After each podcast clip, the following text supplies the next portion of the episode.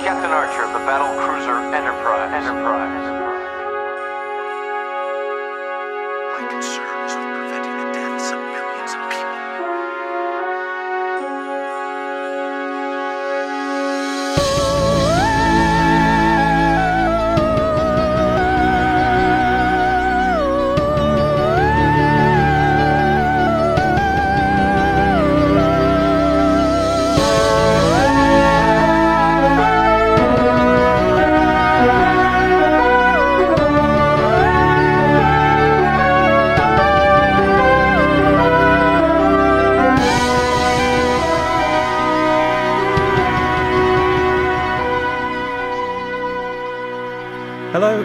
to The Measure of a Fan, a Star Trek podcast in which three nerds watch all of Star Trek in chronological order, one of them doing so for the first time. My name is PJ Montgomery, and I am joined as ever by Mat Troy Hello. and Eliot Red. Hello, everybody. I can't, I can't help but notice there that, um, that there's been a minor promotion, and Eliot is now being described as a nerd also. Uh, but also a first. i- i- Is this is he got like his ensign pips or something now? Well, I, I felt like I had to mix up the intro a bit because I feel like after having now watched an entire season of Star Trek, I can't really call him a noob anymore. You know, we've subjected him to a whole year's worth of episodes now, so The funny thing is that I, I don't feel any more knowledgeable at all having seen this season of Star Trek. So it's it's it's difficult for me to feel like I've earned any kind of title through seeing this show. I, yeah. I mean, if anything, just endurance. I think maybe is your uh, you got an endurance tag. I guess I just figured, you know, if we got to like Nemesis and I was still calling him a noob, and so I wanted to just nip that in the bud early. Yeah, fair enough. Also, you slightly adjusted the rank of one of the main characters and expected me not to notice. I mean, did you see Chief O'Brien's rank pips throughout the first six seasons of TNG and like Yeah. two or three seasons of DS9? It was sweet corn. That's a deep cut reference, Eliot, that you won't get for several years. yeah. Good God. I'm going to be listening to this podcast when I'm 32 going, oh, I finally get it. we'll have to try and remember to refer you back to certain episodes. We're going to need a historian by that point to uh, remember what was said and done in this podcast. we'll have to have our own wiki. Yes. oh. I've always wanted my own wiki. if anyone wants to start running that, you know, we'll buy you a donut. There we go. A delicious donut. Well, I can't promise that. This week, this week we are looking at Dead Stop from season two of Enterprise, written by Mike Sussman and Phyllis Strong, and directed by Roxann Dawson, B'Elanna Torres from Voyager, who's also in the episode. oh. Wait, who has? Well, I'll I'll get to that in a moment. So aren't there no characters except for the main cast in this episode? Oh. You So would we think. Oh, oh, yeah, okay, right.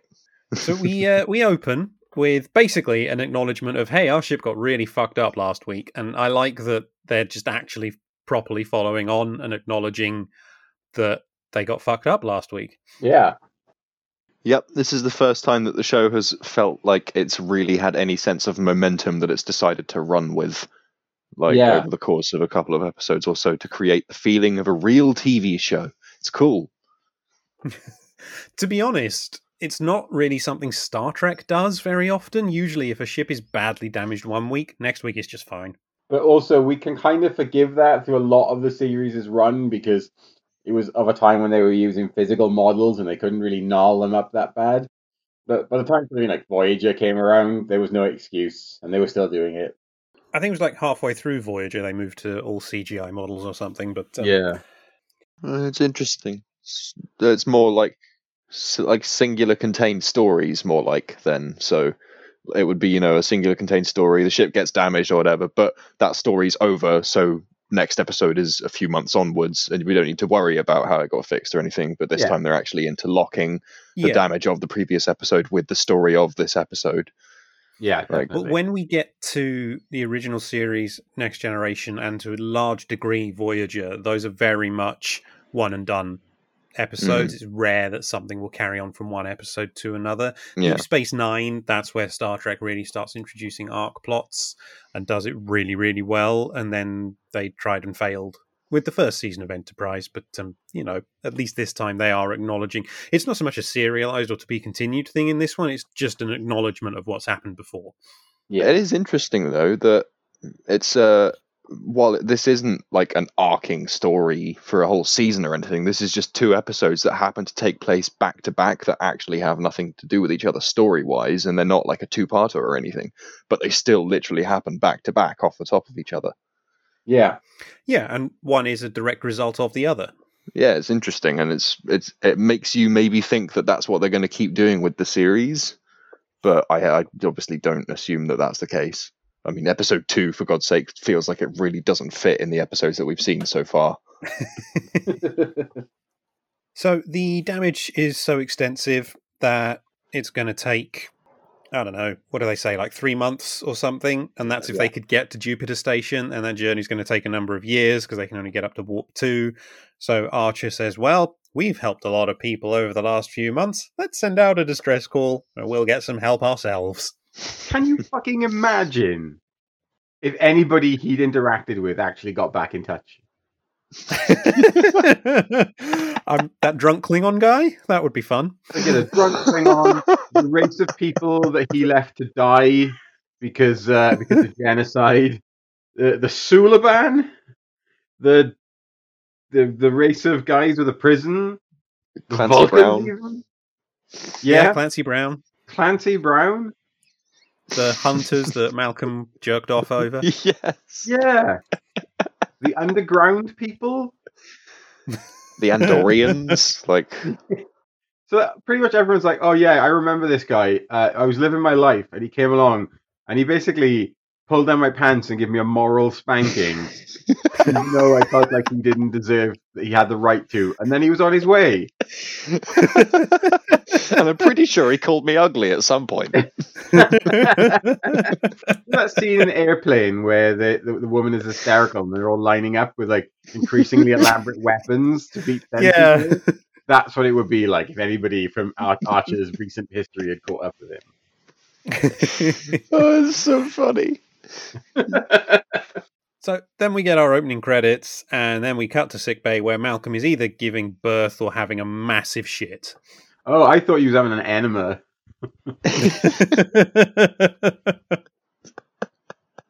Yeah, he just his face looked uncomfortable, didn't it? Yeah, whatever Phlox was doing to him, it was not good. yeah, Phlox is basically rehabilitating him after doing as much work as he can to his leg. And I do like, he's like, well, this would go even better if you'd let me put more bloodworms in you. Malcolm's like, one still hasn't come out, and I don't know where it is. Dr. Phlox, I know it's not a bloodworm. You can't put it in me again. it does lead to the great Phlox line where he says Malcolm says something about it being too painful or something. And Dr. Phlox says, as a doctor, that he can't harm his patients, but he can cause as much pain as he wants. yeah, that's a fun scene. Yeah, I enjoyed that. Then we cut to Archer's quarters. We see Porthos. That's lovely. They bring back the motherfucking squeak. The squeak is Ah. back. we get a couple of callbacks this episode. Yeah. And The squeak is one that I'm sure wasn't that from like the the Hoshi, the language was inside you all along episodes, like the it second was episode, two or three, yeah. Like and it gets mentioned, and we all said, "Oh no, Eliot, that's never coming back." How wrong we were. Do you know what? It would have been really good if they'd have got like a special guest star in, like a massive one to do the squeak. Like it was just like Robert Downey Jr. going squeak. Squeak. Yeah. I, I did literally write the note. Oh my god, the squeak's back. I wrote the squeak is back as well. Eliot, you don't really make notes, but No, but I still remembered the squeak, and I was the one who brought it up in the first place, if I remember rightly, or because of the pause that he made when we, he probably forgot Yeah. his line. oh yeah. yes, The that's that's the first callback. I know, and then in a bit when we oh no, we, we'll get to what happens next, and then we'll get to yeah, the next yeah. I, I know what you're. I know what you're talking about, but Yeah. um, We then get the distress call is picked up by a Tellarite freighter, and we actually hear them try and talk to some Tellarites who are too far away. So this is the first time we hear Tellarites in Enterprise. Oh, they're teasing. They've been mentioned. We still haven't seen them, but now we've heard them, and they just sound like people. I was um I was researching after the end of the episode last week, and it might actually have been the first time that Tellarites were mentioned. I may have been wrong, but you know I'm not sure. If anyone can. Oh, because I researched too, and it did. S- It said my research said uh, they did get mentioned in the episode Civilization. Oh, right. Okay. I I definitely remember hearing their name at some point. I don't know if it's just through you guys or not. You know, we talk after every Yes. episode about Star Trek. Weird that. Mm. Yeah, it, it kind of blurs the lines a little with all of these names. I mean, I've I've just finished editing the first episode of our second season, and we say Tellarites a lot in that. So Okay, No, no. well, it feels like I've heard their name in the show, but I, I, have Yeah. you explained to me that they're the pig people? yes. yes, They are the Pig. pig people. Pig people look like pigs, but they're people. Yeah. that is the Tellarites theme song. it's the national anthem. the planet has a whole anthem. yeah. But the uh, the Tellarites can't help the Enterprise themselves, but they do send coordinates to a repair station. To a garage. so the Enterprise goes to the garage, Mhm. and basically, it it sort of it looks too small for them to fit in. There's no life signs. The atmosphere's poor. I think they say it would freeze them, and it's all poisonous or something. And there's they're just they're not really sure what's going on when suddenly it, it sort of opens up the outside of this this space station thing big enough to fit the Enterprise in it, and then the atmosphere changes so that it can handle humans. So Archer, Trip, and T'Pol board the station, and the station's computer, which is Roxann Dawson, starts talking Yeah. to them. Ah, as I suspected, I was like, that's the only other human function that would be involved. But it's not a human; it's a computer. I'm not a fancy blue suited spaceman, but whatever 300 liters of warp plasma is, it doesn't seem like it's enough for all that work already. and the fact that they just go, great, let's do this. I mean, I know they're in a, they're in a tight spot, but why isn't everybody like, hmm, better keep our eye on this creepy station that gives you catfish? Apparently, according to Memory Alpha, quite a few people auditioned to be the station, and none of them were very good. And Roxann Dawson, who was directing anyway, went, "Oh, I'll just do it myself then." How bad do you have to be not to be able to do like the voice of a computer? Well, she's also voiced a computer before in season two of Voyager as well. Yeah. Dreadnought. So she had experience. But I actually really like what she does with this one because the design of the room, that central room, the sort of the white walls and everything, and the way she speaks, it very much reminded me of sort of what you'd see in 1970s sci fi pictures. So, like Silent Running, Logan's Yes. Run, that kind of thing. I wrote down a note saying it, it very much had the feel and music actually of like the movie, the first Star Trek movie. Yeah. Yeah. So I, I feel like that's where she was pitching her performance, and I think she did a brilliant job with that. That was great. And um, yeah, I just really liked the the look of the station, and I think going for that sort of old school sci-fi vibe with a show made in the early 2000s sort of helped make it feel quite alien. Yes, I, I agree with you. yeah, honestly, this station with the just the effect of all of the tricks they use to build up the mystery. This is probably the creepiest episode of Enterprise so far, just because of the atmosphere of the station and the, like the fact that you know that there's a hidden intention somewhere behind what they're doing, and it's not altruistic in nature. Yeah.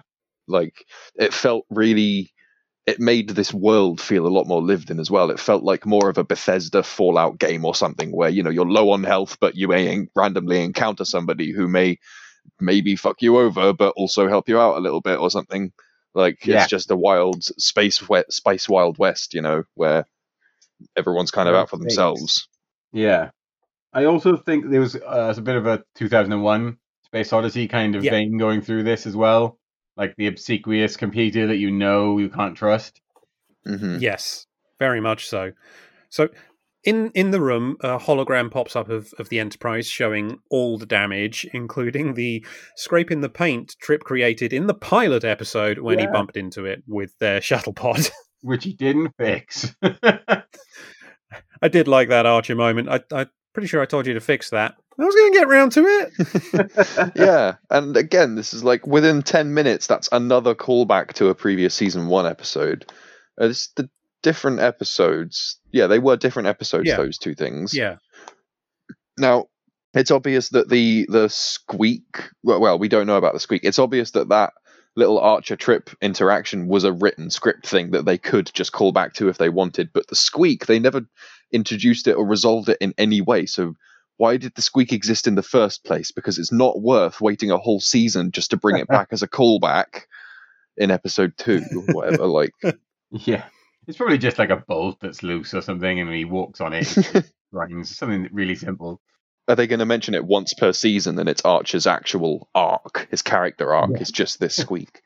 Eventually, oh, I- yeah. I'll just tell you now, Eliot. The very last episode of Enterprise is called "The Squeak." So I um I gotta I gotta point something out here. Like T'Pol orders like they go to that little recreational room, don't they? And T'Pol orders Well, cold. before they do that, sorry, Mat, but I want to Okay. I want to do this properly because the the station also shows a hologram of a person who looks wounded, and Archer says that must be Malcolm, and Trip says, "How do you know?" And he says he's covered in shit. Ah, yes. oh, Then they go to the recreation room. yeah, and De- T'Pol's like water cold, and Trip's like oh pan fried catfish. No one ever says anything weird. Like no one goes lukewarm piss, and like that would be like that would be impressive to me. But like shit, this thing is it's not just it's literally produced lukewarm piss, which is like one of the weird. Like I could order anything out of it. I mean, no, you don't order that in front of your friends. Give me like a, a a model of the cheddar goblin from Mandy. Like give it just whatever you want. Give me a, a perfect replica of Middle Earth made out of like moon dust. Yeah, push that thing. So yeah, basically the the station has said that it's going to be like 34 or something hours to fix the Enterprise and Malcolm, and they're going to pay pay with so much warp plasma because they need paying.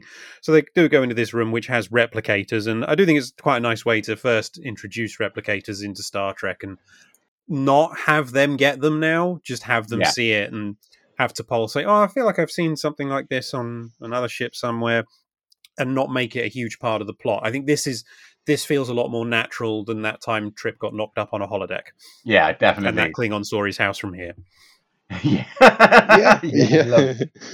so I saw this technology and I went, okay, this is. I assume this is just future common Star Trek stuff. So this Yeah. does this technology just become readily available to Starfleet? Much later on, yes. Is that not a plot problem? Does that not become a problem where they could just like, ah, why didn't they just use the machine that can literally just materialize anything into their hands? I mean, the it, it's the it's the three wishes rule, isn't it? You you can't you can't wish for the technology that is creating the thing that you want. I, it, it's just something that you can't do.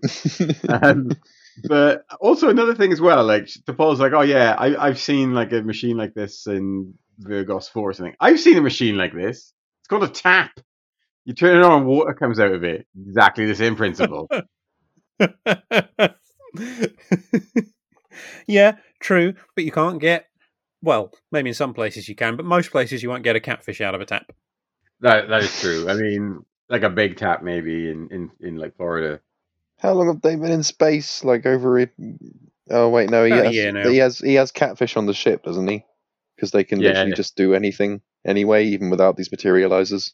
It might be frozen. Yeah, And he says it's not bad. He doesn't say it's good. He says it's not bad. that's that's the thing that you find when you get to Next Generation and Deep Space Nine, where they have this replicator technology. You often find characters going, "Ooh, an actual cooked meal with real ingredients that were grown. Ooh, that's much better." Yeah, yeah. The the, the general idea is that it's, it's decent, but it's not the real thing.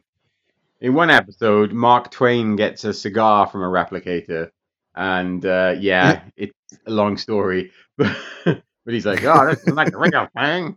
But yeah, I mean, ultimately, it's better than eating, you know, recycled turds. Yes. Yes. Most things are. Archer is suspicious though. He's like, "Oh, I don't trust this. They're just gonna fix it. What do they want? I don't trust this food. I'm gonna stay on the ship in my quarters and eat whatever shit chef gives me." Yeah, by all accounts, he's the captain of the ship, so he's getting the best fucking scram, isn't he? He's not eating whatever Travis gets given, is he? yeah, he didn't. He didn't do too much wrong, did he, Archer? This episode. I mean, I I think Archer's improved. yeah, Yeah, he's been doing well. This episode had a, a more professional air about it.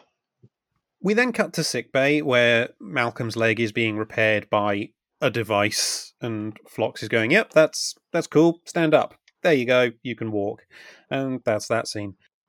There was that. See, scene. no There one was- has anything to say about that. That's all that was- happens there. Well, I, I remember there's that's with the laser, right? He's putting a laser in his leg or Yeah, something and healing him up with the skin. This is where I started to think, boy, they're showing a lot of technology this episode.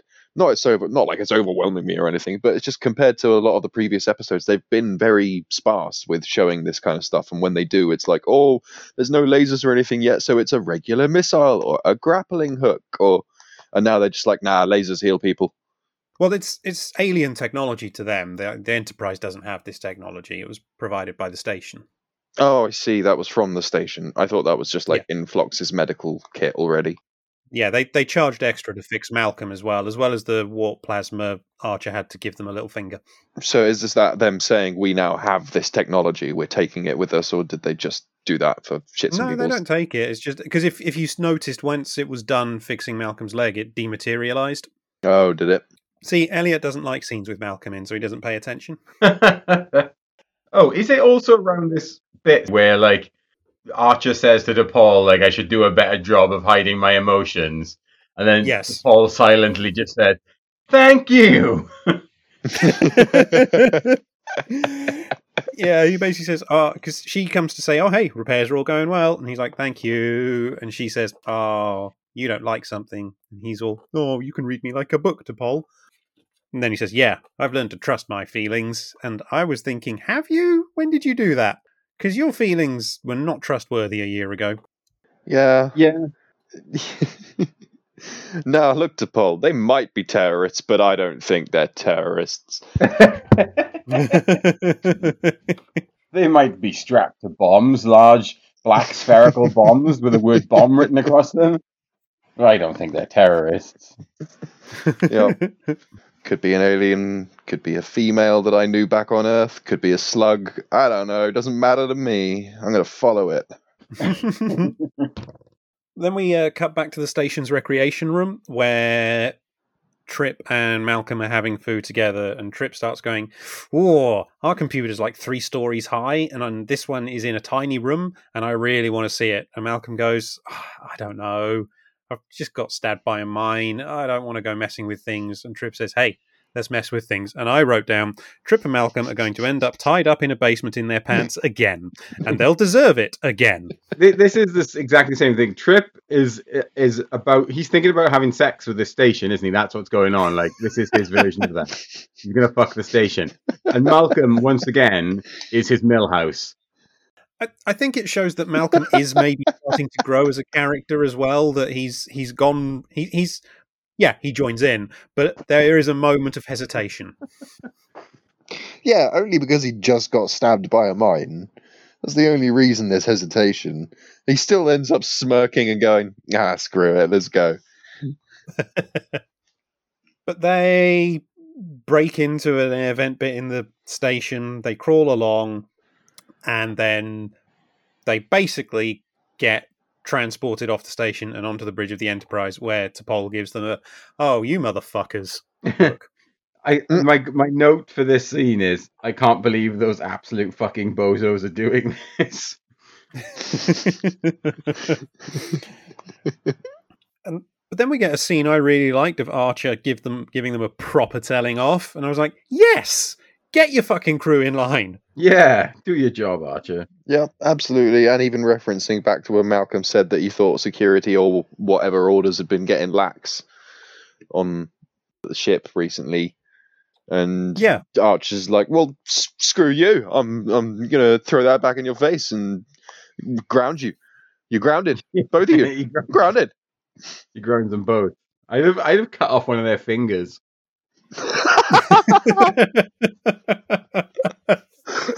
which, which one?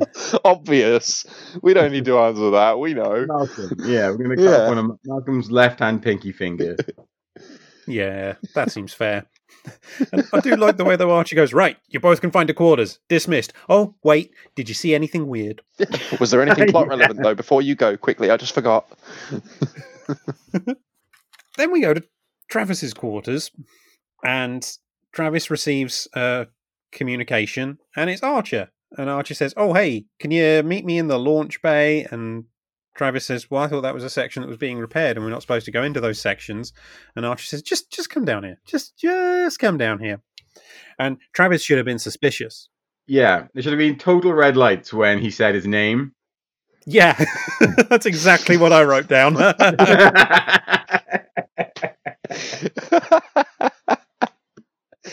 oh, this poor guy. But then T'Pol calls Archer down to the launch bay a little bit later on, and Travis is fucking dead. and ca- the captain's like, "Who is he?" why? Why is there a random corpse on my ship? Corpses. I hate those guys. Yeah. Phlox is is taking Travis off to examine him, and this is where Lisa said the words, "He looks sad, but inside Phlox is all, yes, I've been wanting to cut up one of these for ages."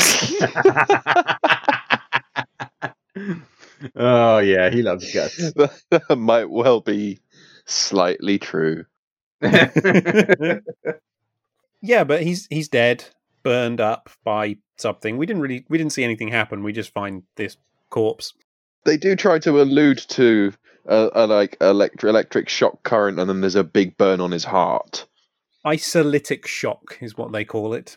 I don't know what that means. So uh, shock, It is a uh, shock isolated to a specific part. it of has his its own. uh, It says isolytic shock in the plot summary on Memory Alpha, and that links to uh, an isolytic shock was a kind of energy discharge which was possible on a malfunctioning EPS grid. Such shock could certainly be fatal to humans, as Travis Mayweather found out. No, he didn't. he, he didn't know shit. He got beamed out and replaced by a corpse. It would be funny if he actually got killed by that in a future series because he never learned that lesson before. I don't know. Yeah, the only entry on Memory Alpha about isolytic shocks is this episode.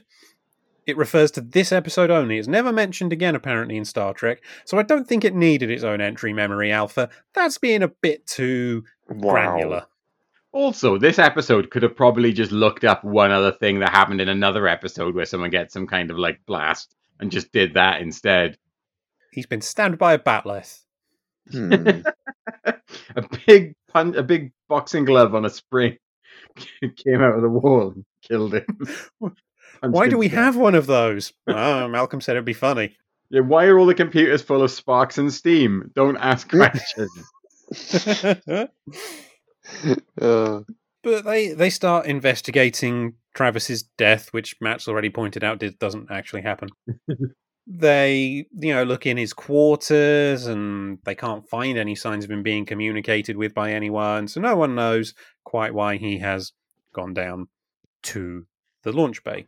Yeah, they do treat it like a bit of a suicide, don't they? Going, oh, he wouldn't have done this. We need to look for clues and evidence of why. And he, like, he, he may have literally just seen a broken wire and tried to fix it. It's like not necessarily that his state of mind is what's caused this to happen, but you guys do what you got to do. It- yeah, it is a very weird investigation. I also like the bit where Archer tries to call the helpline and, and get through the automated um, button pressing section on that station. Member of my crew is dead. We don't know what happened. Your inquiry was not recognized. My helmsman was killed in Launch Bay 1. We think it happened while that section was off limits. All personnel are required to vacate areas that are undergoing reconstruction. We're aware of that. you must have some kind of record of what happened. All personnel are required to vacate areas that are undergoing reconstruction. I need to talk to a person. Someone who can access your database and tell me what happened. Your inquiry was not recognized. Yeah. so he's all like, one of my crew is dead. And the computer's like, I don't understand that question. Can I speak to a person, please? Dial three to speak to an operator. You're like, fuck off. This is the most relatable part of this episode, actually, is trying to get through the automated system to speak to a human being. but it, it did make one of the scenes a little bit pointless towards the end. But we'll get there towards the end. I think this is this is one of those you know that's Star Trek. A lot of episodes have a message. The message behind this one is automated call center systems are shit because they will try and kill you. I made a note about the message of this episode, and we'll we'll discuss that at the end as well. well, our next scene then, uh, Hoshi enters sickbay and is all sad about Travis, and she says, "I just wanted to say goodbye. Oh, we were." He was playing pranks on me. He was in the sexy room and he said he had a gelatinous life form on board and I needed to try and communicate with it. And then he just threw jam at my face. I said I was gonna and then she says, I said I was gonna get him back. And Phlox went, So you killed him? I think that like Travis basically pulled the equivalent of having his penis in a box of popcorn, uh, you know, kind of prank. yeah, this this scene was weird because do you think did you think that sickbay door was got a lock on it? You know, or just like a waiting you know every doctor's room's got a waiting sign outside. Like you shouldn't just be able to have people just like wander in when you're in the middle of an autopsy. he had a, a see through curtain. yeah, see through curtain. You might as well have had nothing.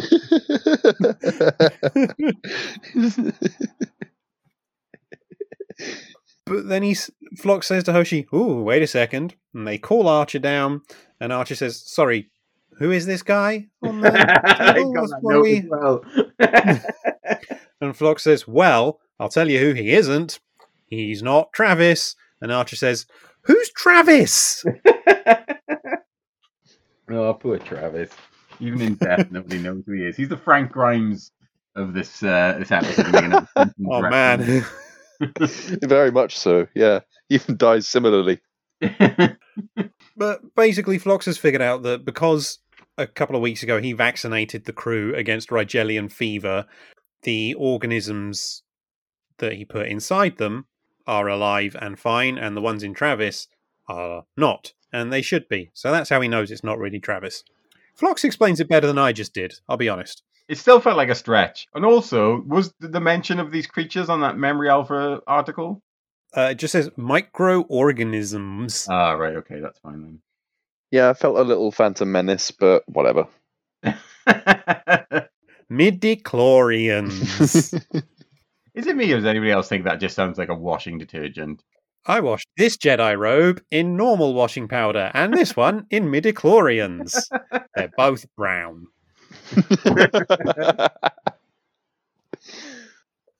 Anyway, they got to do some investigation. So Archer basically asks Trip and Malcolm, "So, uh, how did you? How what distance were you when you got beamed out? And we're going to try and mess with the computer, and then so the repairs are done. Enterprise is now fine, and Trip wanders into the main computer room with the barrels of warp plasma and starts doing the whole "I'm not happy and I want to talk to a manager." Yeah, thing. here's here's my issue with this scene. He's trying to stall for time with a computer. The computer he would he would need that he would the computer says please put the things on the platform and he could literally just sit there checking his nails for the next 10 minutes and not respond and that the equivalent would have happened. He didn't need to talk. My theory on this particular scene is it's a riff on Mr. Smith Goes to Washington. It's basically a filibuster scene where Trip has to like chat shit at the computer, you know, to, to keep to keep this whole thing going. Like in in American politics, a filibuster scene in a movie is usually seen as a pretty heroic thing, and this kind of was vaguely what this was about. Oh, yeah. um, I found it to be fucking weird, but whatever. No, I totally agree. I know exactly what they were going for here. It's the the hero stalling for time, outsmarting something. There's even points when the computer will say it's the thing that we've heard a thousand times throughout the episode of like that line was not recognized or or whatever it says whenever it doesn't know what you're saying. And Trip will take that as a as a like refusal of his offer and say no no no you you no you listen to me and try and talk harder or something it it seemed so pointless and literally he could have got the same result by staying silent Problem is, I've been both sides of that conversation before.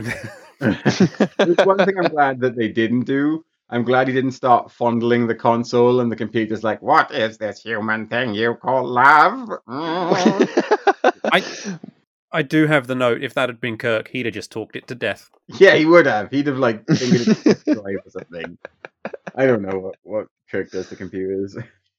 Kirk gets them to trap themselves in like logic loops, doesn't he? And then they explode because they can't cope. Yeah, that's his that's his special finishing move. god that sounds more entertaining to be honest Oh, you're going to see that a lot when we get to the original series. i hope i don't get bored of it too quickly because it sounds really cool No, it's great every time he does it. I'm, I'm Okay. going to level with you. It's brilliant. I love it.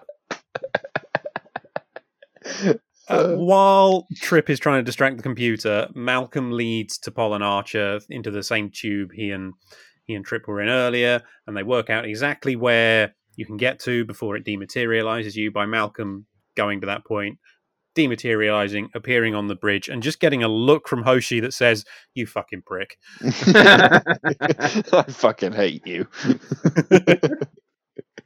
So Archer and T'Pol now know how far they can go. They just shoot through the wall using their phase pistols, and they find a fuck ton of bodies connected to the central computer. Another corpse room. hmm Yep. Even I looked around and was like, "This looks familiar." Like, Is this the third or the fourth room full of corpses that we've found so far? Uh, third, I can remember, but that doesn't mean there's not a fourth. I don't recall. Yeah, I was like, I, I mean, I enjoyed this bit more than the other corpse rooms. Well, yeah, maybe, yeah, probably did.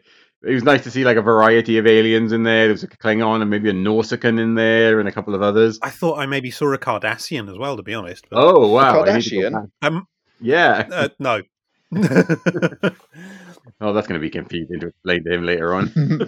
yeah, I might have imagined that, and I'm not going to explain them to Eliot yet. No, we're leaving that. but one of the aliens isn't an alien. Well, I guess it is to T'Pol, but it's Travis. Who? And T'Pol has to say, "Ah, here's here's our guy," and Archer's like, "We've got a guy." Mm. it's like, Captain, I'm not sure if you're going senile, if you have a real problem remembering who this guy is. Where, Which there was a cr- I thought don't they just took one of our uniforms. There's a crewman in it. No one takes Archer's tighty whiteys.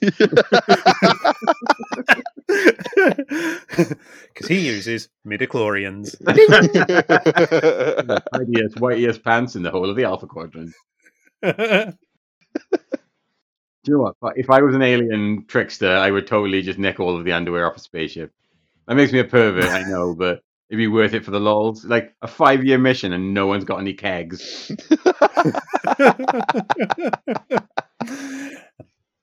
Uh, this this is Mat's script for a Q episode, so maybe I would be a great Q. you would be the worst but most annoying Q. oh, and oh, the next thing is they ignite the plasma, isn't it? In, in its paint cans. Yeah, so they they get the they get Travis out, and then the station gets angry and starts grabbing the Enterprise with its claws because the station has claws, by the way. Yeah, th- this was cool actually. I really liked that. It was like a like a yeah, weird sea monster thing. yeah, it's it's pretty menacing. It it did remind me of like when you see those old timey pictures of the Kraken taking down a ship. Yes, Mhm. that's exactly what I thought of as well. I hope that's what they were Yeah. going for. I like to think that's what the VFX guys were going for. It's like if a Kraken had a garage. That's the plot of this episode. and then yeah, they've they've ignite. They put a little bomb with the warp plasma that Trip left in the computer room. So They set that off, and then Malcolm gets impatient, going, "It's not doing anything yet." And Archer says, "Well, it's got to get hotter, and we've got a minute to fill of the episode." So mm. So just hang on a sec. See if you can hear my squeak while we wait. If not, then we'll just go. And then the station blows up, but it still got them grabbed with one of its claws. So Malcolm shoots a couple of torpedoes at it. They do have a little acknowledgement of, "Oh, we're very close. This isn't a good idea," but it's fine. It's fine because was there anything in those torpedoes at all? Like it seemed like they might as well have just fired like shells, you know, empty torpedo casings. They didn't seem to do like it should have been a bigger explosion. They moved very slowly as well, Yeah, they are rubbish. But you know, it snaps the claw arm, and then they fly away as the station blows up, and everyone's happy. And then- Travis wakes up in sick bay, and Archer says to the doctor, "Hey, hey, how when's he going to be better? Because I need my helmsman." And I wrote, "You only have one." yeah, what happens when he's asleep? Everyone stop the ship. Travis is going to bed.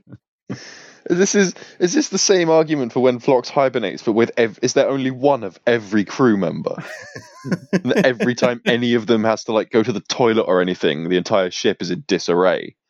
Do you know what? This is a, a bit of a, a weird, nerdy fact, but there's like a, a thing online which basically gives a breakdown of what everybody on the enter- the NX01 Enterprise does. This Enterprise, and like there's like 82 people on the crew or something, and and there's like you know first warp manifold engineer, second warp manifold engineer, third warp manifold engineer. Why is there no second doctor, or at least you know like a senior medic, like somebody who's got like you know maybe he's in, in, in like med school and that would been a good plot point actually if Dr. Phlox and I had like a human med student that he was teaching, you know? Yeah, I think you know they sh- they should have more than one of lots of these things, definitely. Because they're shit. but they they don't. You know, this is why we had that scene when those aliens called and Travis was the only person on the bridge and he needed a grown up. yeah. oh, I forgot. I love that scene. He looks so bewildered. but everything's fine. But then, oh no, we cut back to the station and it's starting to repair itself. Oh, it's coming back. Well, it's not coming back, but you know, it's coming back to life. yeah, we're never going to see it again. da- yeah. Uh, really? Really? Yeah. Why? Uh, Well, presumably because by the time of the next Star Trek show, it's quite far into the future, and they've found it and gone, "Oh fuck that," and deactivated it completely.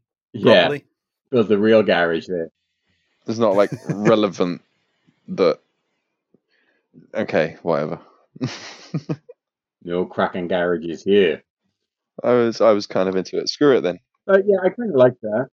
It was just one of those sort of like Twilight Zone kind of endings where Yeah, you know you, you you wake up from the horrible nightmare and then you leave the house, but then it cuts to inside the house and there's a creepy doll that's been chasing them all along. You know, sat on the chair, motionless. It's it's just that kind of like horror ending. This is another like weird horror structured episode that didn't have like it didn't push the horror. It kind of stayed more of an action kind of uh and a mystery Yeah. sort of plot. it's it's not even the first time Star Trek's threatened an enemy that never turned up. So What are you thinking of, Patrick? You've got to be thinking of something here. conspiracy. Oh yeah, yeah, that's true. Okay. but yeah, that's it. That's that's dead stop. And I gotta say, kind of liked it. Yeah, yeah, same. Yeah, it was okay. What what did I give last week's episode? Was it a seven? Yeah, Uh, yeah, it definitely should have been a six. But this is probably going to be yeah another six, I would say. yeah. You know, better than better than I'm used to for Enterprise, but uh, I'm I'm wary to get you know to get too used to this quality because I feel like it's just going to let me down. I, I'm hoping the show is picking up speed from here. Yeah, I feel like season two so far has been an improvement on season one for the most part. And what I liked about this is that the station did just feel so alien, and I think it, they did that better than they did with any of the new alien threats. Some of them they didn't do badly in season one, but this was the first time it felt properly. What the hell is this? Where did Yeah. it come from? This is truly alien to us. And I was sitting there thinking, boy, I wish season one of Enterprise had maybe been the first half on Earth, and then the second half is the first half of season two. Yeah. These have been some great early adventures, wouldn't they? Yeah, yeah, this would have been a great season one adventure, as would last week. Yeah. And we should be into a plot of some sort by now, some kind of reoccurring plot. that is not the temporal Cold War. Although, I mean, if we did redo this show, I would still keep Silik in it because he is such a boo hiss villain. Yes. cape and mustache that he, he needs to, to lurk around and, and look like a man made out of moss.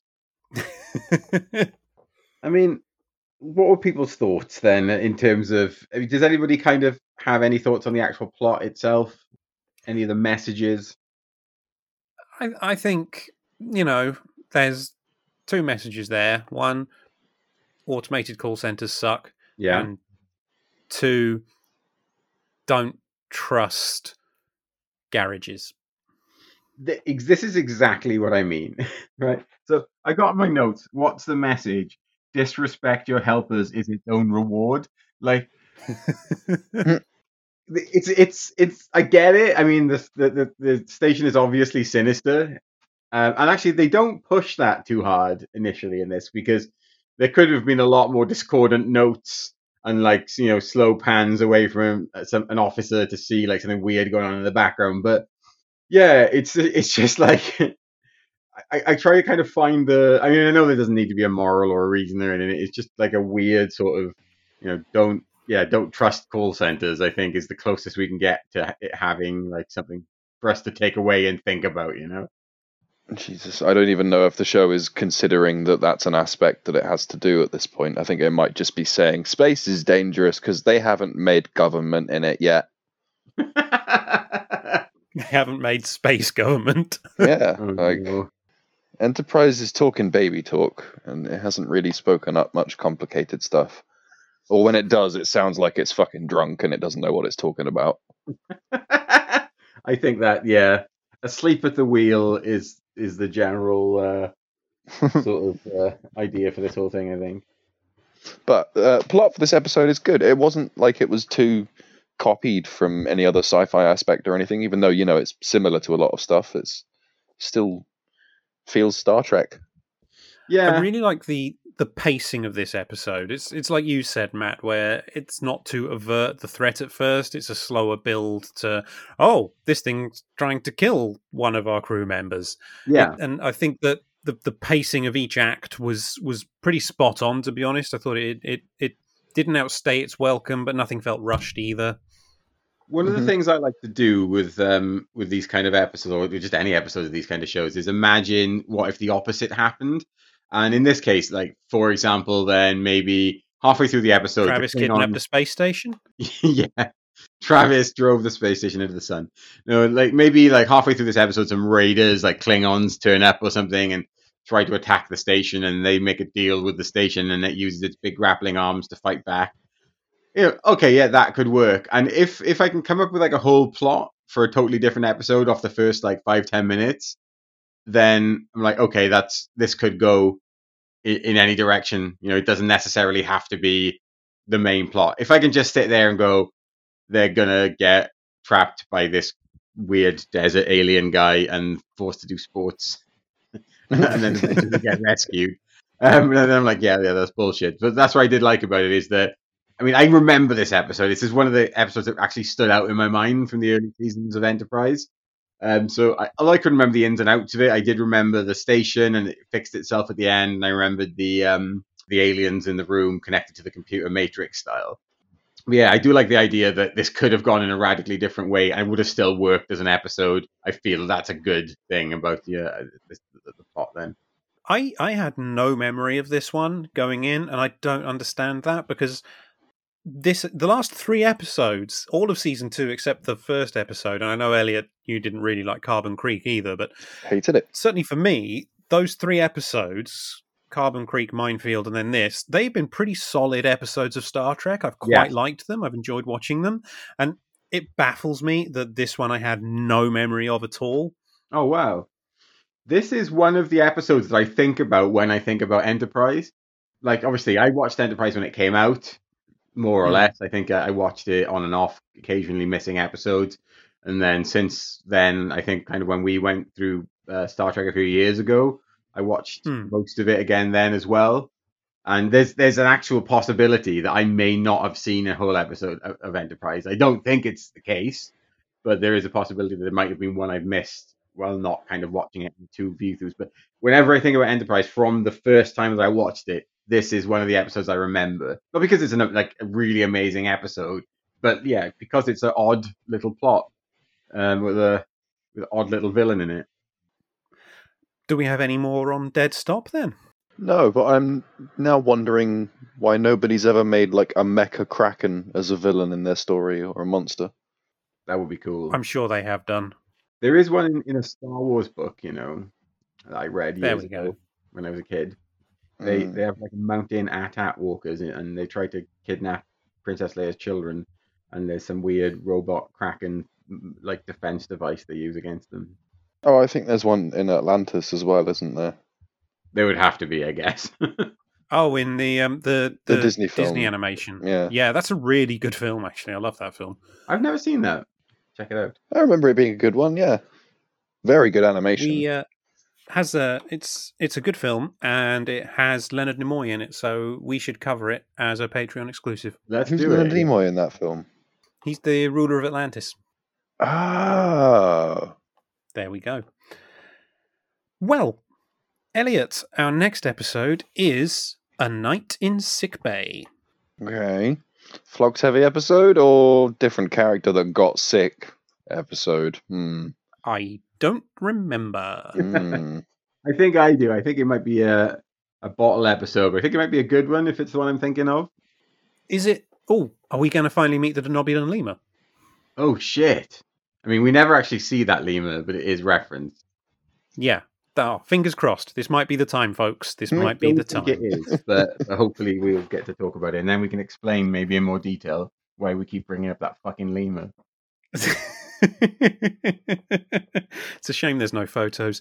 Anyway, if you have enjoyed the podcast and you would like to hear more of our ramblings, we're all on social media. The podcast is as well. Links to all of that is in the description. Eliot's SoundCloud, where you can listen to all of his music, including the theme tune to this very podcast. We also have a Ko-fi account where if you do enjoy the podcast and you'd like to leave us a little tip, we would be very, very grateful. And our Patreon isn't ready yet, but it will be soon, hopefully. Thank you so much for listening, and we will speak to you all next time. Take care. Bye bye. Bye, everybody. Bye.